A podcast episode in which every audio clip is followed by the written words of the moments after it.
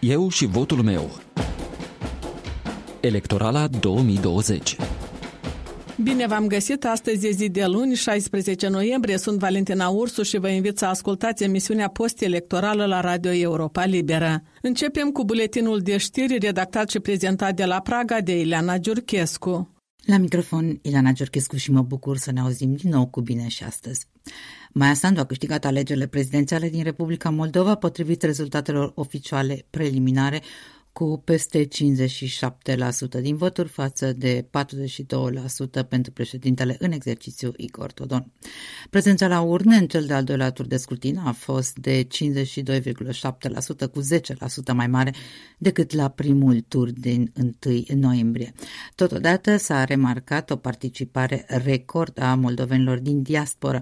Au votat peste 259.000 dintr-un total de 1.640.000 de votanți trans, ceea ce înseamnă fiecare al șaselea vot a fost dat în diaspora.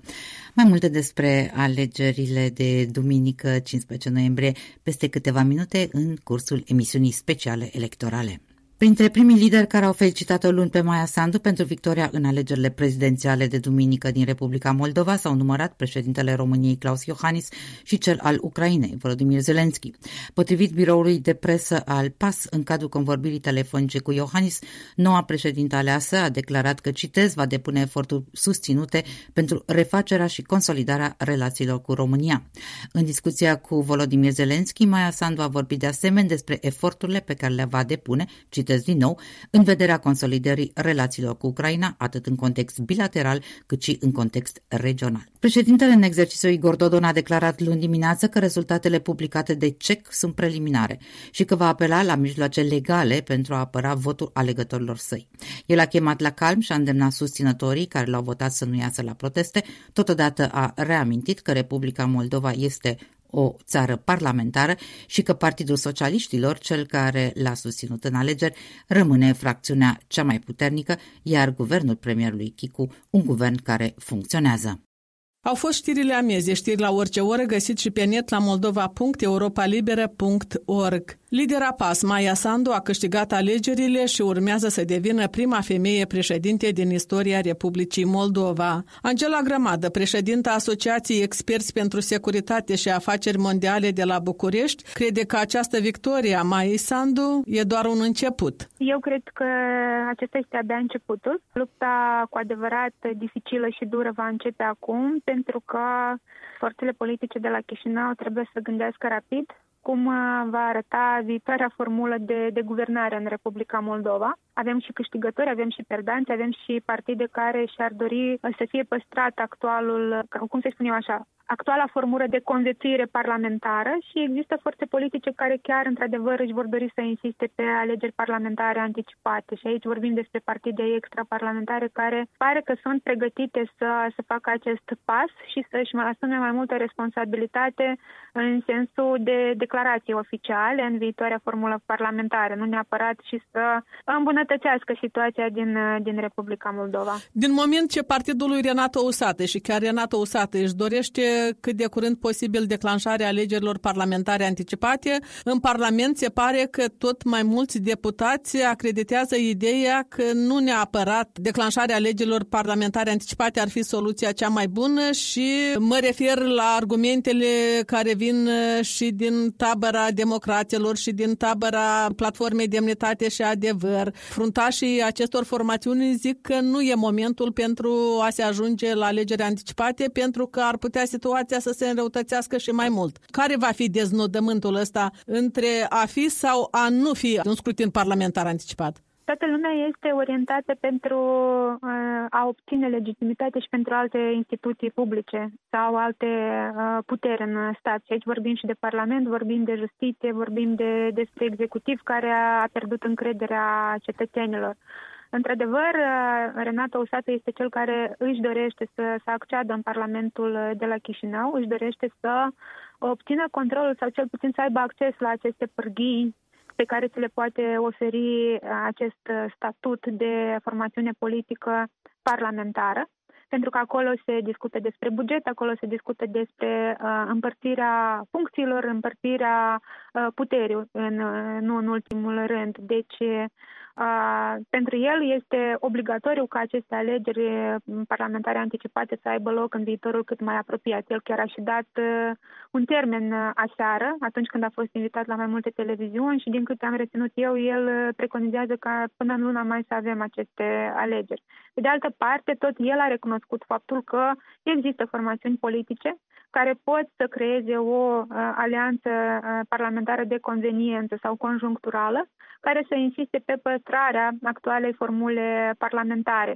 Și asta deoarece majoritatea dintre, dintre aceste formațiuni politice au propriile studii, propriile analize și propriile sondaje, care arată că în eventualitatea unor alegeri uh, parlamentare anticipate s-ar putea să nu depășească acel prag electoral pe care îl cere codul electoral pentru a ajunge în viitorul legislativ de la Chișinău. Și în aceste condiții, prezervarea formulei actuale este mult mai oportună pentru ei decât eventualitatea uh, participării într-un nou scrutin electoral. Și da, vor uh, folosi uh, lucruri precum uh, situația social-economică a țării, pandemia, uh, problemele pe care Moldova nu le are rezolvate de foarte mult timp ca să amâne acest exercițiu uh, democratic. Problema e că nu știm cum va arăta viitoarea formulă guvernamentală și care sunt opțiunile uh, legale pe care le are președintele în prezent. Și aici mă refer la modul în care va acționa uh, domnul Dodon. Tocmai vroiam să întreb, ce scenarii post-electorale ar putea să fie puse în aplicare de către președintele în funcție Igor Dodon? Bănuiesc că tot, tot ați auzit și dumneavoastră acel scenariu care a fost uh, dat aseară pe mai multe posturi de televiziune, precum că domnul Dodon uh, se pregătește să devină premier al, uh, al țării și aici îl va ajuta foarte mult formațiunea politică pe care a recunoscut că o conduce și o controlează, tot aseară în discursul său de la ora 21. Dar lucrul ăsta Dar... ar fi posibil doar dacă PSRM acceptă o majoritate parlamentară cu deputații de pe platforma pentru Moldova, dar acolo sunt deputații Partidului Șor și cei care au părăsit grupul lui Andrean Candu. Da, și într-adevăr, de mai multe ori PSRM a spus că nu va face o alianță sau alta cu, cu anumite forțe politice și până la final totuși a făcut-o. Deci eu cred că discuțiile sunt mult mai avansate decât ni se arată nouă la, la TV, inclusiv la cele afiliate Partidului Socialiștilor. Cu siguranță ei au avut cu mult mai multe date și cu mult mai multe sondaje care le arătau uh, care este de fapt realitatea din, uh, din teren și care este sprijinul adevărat pe care îl are această formațiune.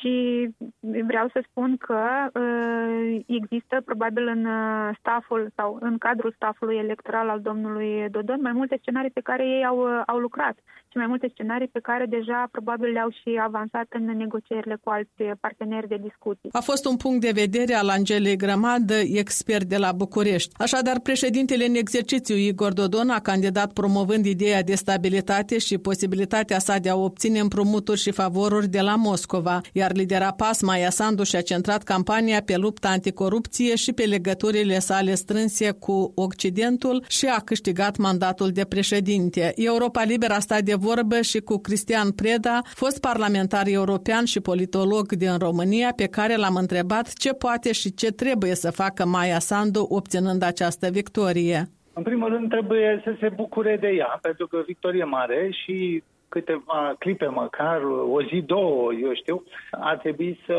ne bucurăm cu toții și, în primul rând, cea care a câștigat are un avans semnificativ, peste 15%, sunt între ea și uh, președinte în funcție. E o victorie categorică și aș vrea să insist asupra faptului că e o victorie obținută peste tot, adică și în rândul celor care au votat în Republica Moldova și în rândul celor care au exprimat uh, dreptul lor de vot în afara țării. În asta pentru a nu exista vreo îndoială că după primul tur mulți au spus uh, diaspora o face sau nu președinte. E adevărat că diferența în afara țării e semnificativă, dar Maia Sandu a câștigat și în Republica Moldova. Mi se pare important să înțelegem acest lucru. Asta înseamnă că are o responsabilitate foarte mare, o susțin uh, toți cetățenii Moldovei cu drept de vot care au spus nu lui Dodon, e un verdict foarte clar și eu sunt convins că Maia Sandu va avea capacitatea de a reuni societatea și de a merge împreună cu un număr și mai mare de cetățeni moldoveni. Sigur că vor rămâne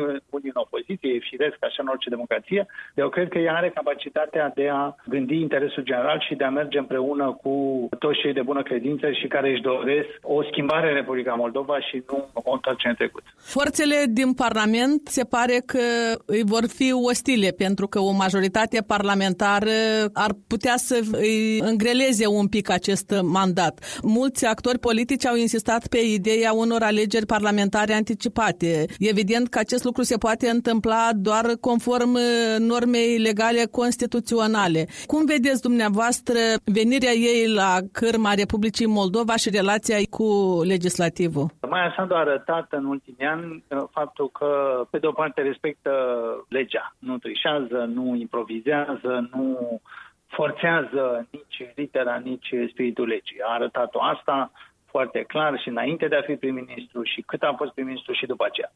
Pe de altă parte, i-a arătat o capacitate de negociere, de raliere a unor uh, părți semnificative din spectrul politic din Moldova și sunt convins că aceste două caracteristici, respectul pentru lege, pentru ceea ce ai ca temei uh, legal și constituțional, respectiv inteligența negocierii, aceste două calități le va asuma în continuare. Cred că societatea se va schimba, pentru că nu doar mai a câștigat, ci societatea din Republica Moldova a câștigat cu acest uh, pas uh, semnificativ uh, în direcția schimbării.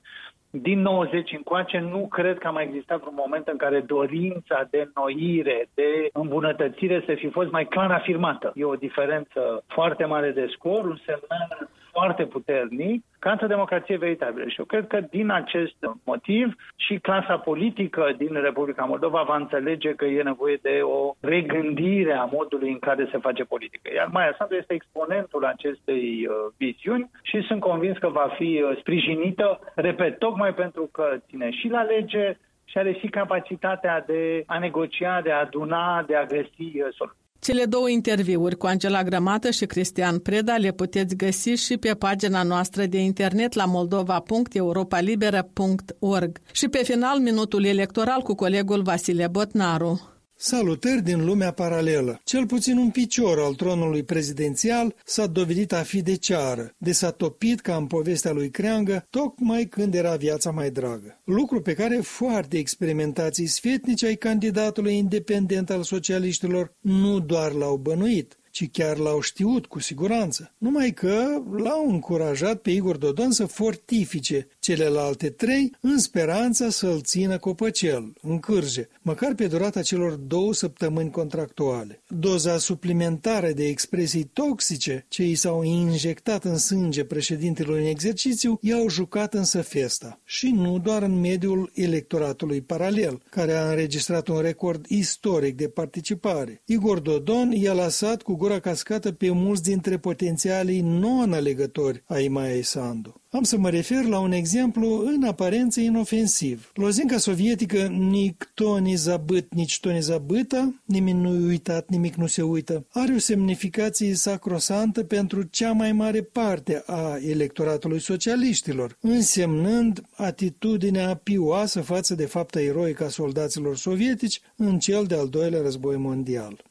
Asta însă nu l-a împiedicat pe Igor Dodon să desacralizeze expresia printr-o prestidigitație oratorică, transformând-o într-o amenințare banală la adresa acelor votanți care nu împărtășesc opțiunile politice și valorile etice. Dodon a scos-o din chenarul aurit și a băgat-o într-o ramă artizanală sculptată la pușcărie de la Pruncul, imprimându-i sensul atvetite za bazar, veți da seamă canalei. Pasărea prelimba ei își taie creangă de sub picioare. Acum când a bătut în retragere scoțându-și costumația de Baba Yaga, va avea timp berechet să analizeze compoziția chimică a decalogului misogin de care s-a condus pe durata întregii campanii. Presupun că oponenții îl vor ajuta să fie realizată și expertiza juridică a numitului Ceaslov. Punem punct aici. Valentina Ursu vă mulțumește pentru atenție. Ne auzim și mâine la ora 13. Eu și votul meu, o emisiune post-electorală pe care o difuzăm zilnic până vineri.